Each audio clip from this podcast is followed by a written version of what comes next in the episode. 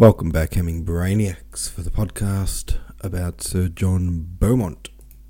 Beaumont. Um, sad little story. Sad little poem, I should say. Swim said the Mama Fishy said very poignant poem. Yeah. Beaumont helped establish the heroic couplet as a common form of English poetry. A heroic couplet is a pair of rhyming lines that is present in a heroic poem or that relays themes of heroism within a larger poem. Okay, interesting. Um, sometimes I wish I knew more about poem structures, you know. I always just remember thinking as a kid learning about poetry that like there shouldn't be a structure to poems. I really disliked that. I wanted poems to be completely free. You know, the whole point of it is just pure artistic expression. For me, it felt like if you had a structure, then that was tarnishing that in some way. Just this is when I was a kid, you know, in, in school and learning about poetry. So I never liked there to be specific rules to follow. And so I don't know those rules very well because I just tended to tune them out. Not that I was very interested in poetry to begin with, anyway. Now, though, I do wish that I was more interested back then, and I had have learned it when I had the chance. Excuse me. Not also, by the way, I still have the chance, but you know what I mean. Anyway, today's poet is William Drummond of Hawthornden, born 1585, died 1649, and the poem is called Invocation. Phoebus, arise, and paint the sable skies with azure, white, and red ruse Memnon's mother from the her Tithon's bed, that she thy career may with roses spread. The nightingales thy coming each where sing, make an eternal spring. Give life to this dark world which lieth dead. Spread forth thy golden hair in larger locks than thou wast wont before. And emperor like decor, the diadem of pearl thy temples fair, chase hence the ugly night, which serves but to make dear thy glorious light. This is that happy morn, that day, long wished day, of all my life so dark. If cruel stars have not my ruin sworn, and fates not hope betray, which only white deserves, a diamond forever should it mark. This is the morn should bring into this grove my love to hear and recompense my love, fair king who all preserves, but show thy blushing beams, and thou two sweeter eyes shalt see than those which by Peneus streams. Peneus. That's Peneus. Um, mm, I'm very immature. Did once thy heart surprise? Nay, suns which shine as clear as thou when too thou did to Rome appear. Now, Flora, deck thyself in fairest guise, if that ye winds would hear a voice surpassing far Amphion's leer. Your stormy sh- excuse me, your stormy chiding stay. Let Zephyr only breathe, and with her tress play, kissing sometimes those purple ports of death. The winds are si- all silent are, and Phoebus in his chair, in saffroning sea and air makes vanish every star.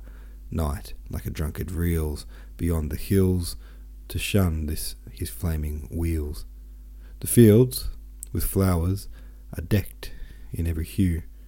The clouds bespangle with bright gold their blue. Here is the pleasant place, and everything save her who would, who all should grace. This one's called Madrigal.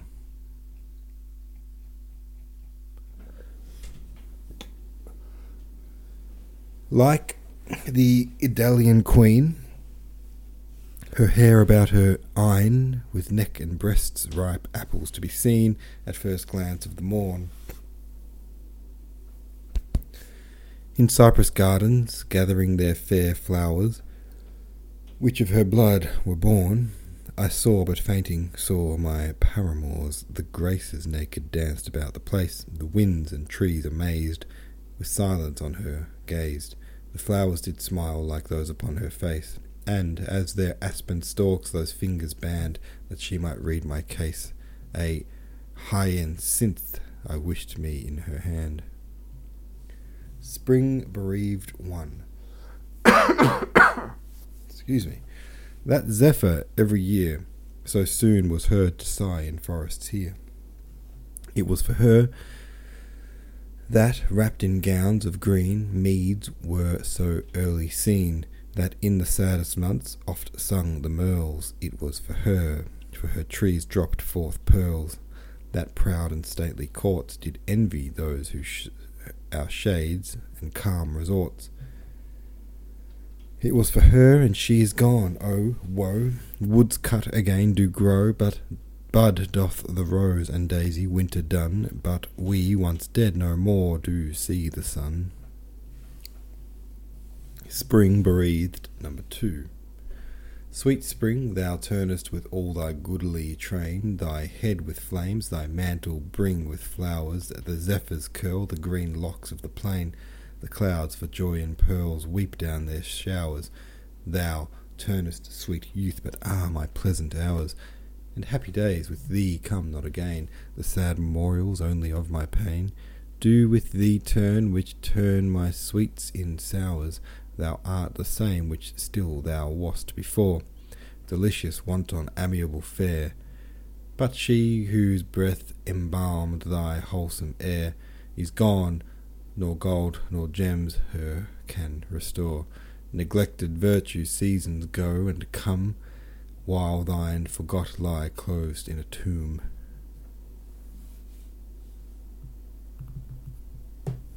Spring bereaved three.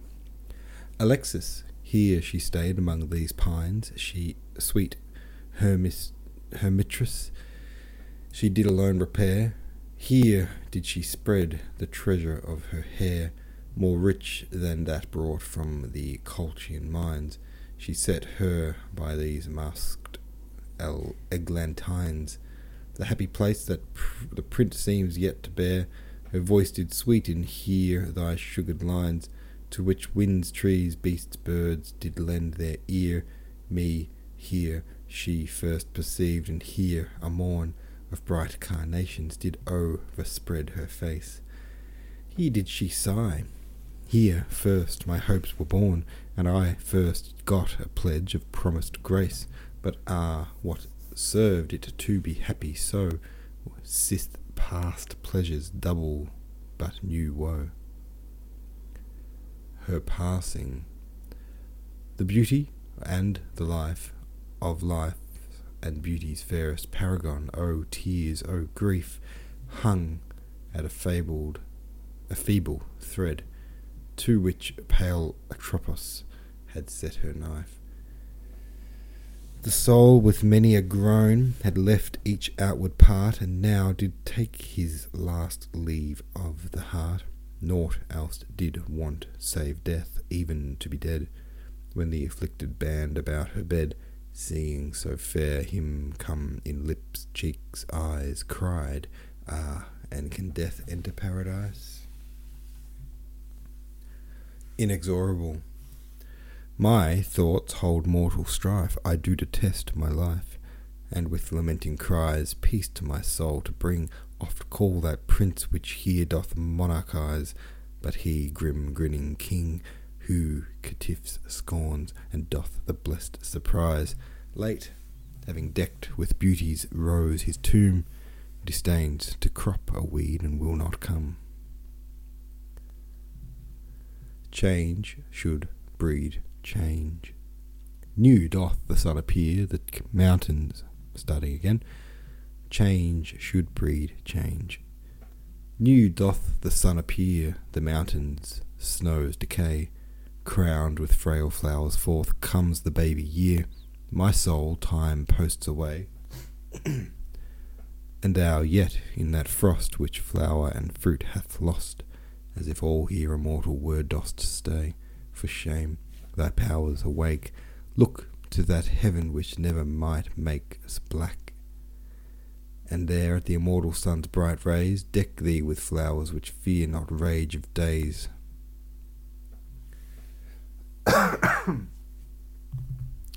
Last one for you Saint John Baptist, the last and greatest herald of heaven's king, girt with rough skins, hies to the desert wild. Among the savage brood the woods forth bring, which he than man, which he than man more harmless found and mild. His food was locusts, and what young doth spring with honey that from virgin hives distilled, parched body, hollow eyes, some uncouth thing made him appear, long since from earth exiled. There burst he forth, all ye whose hopes rely on God, with me amidst these deserts mourn, repent, repent, and from old errors turn. Who listened to his voice, obeyed his cry, only the echoes which he made relent, wrung from their marble caves, repent, repent.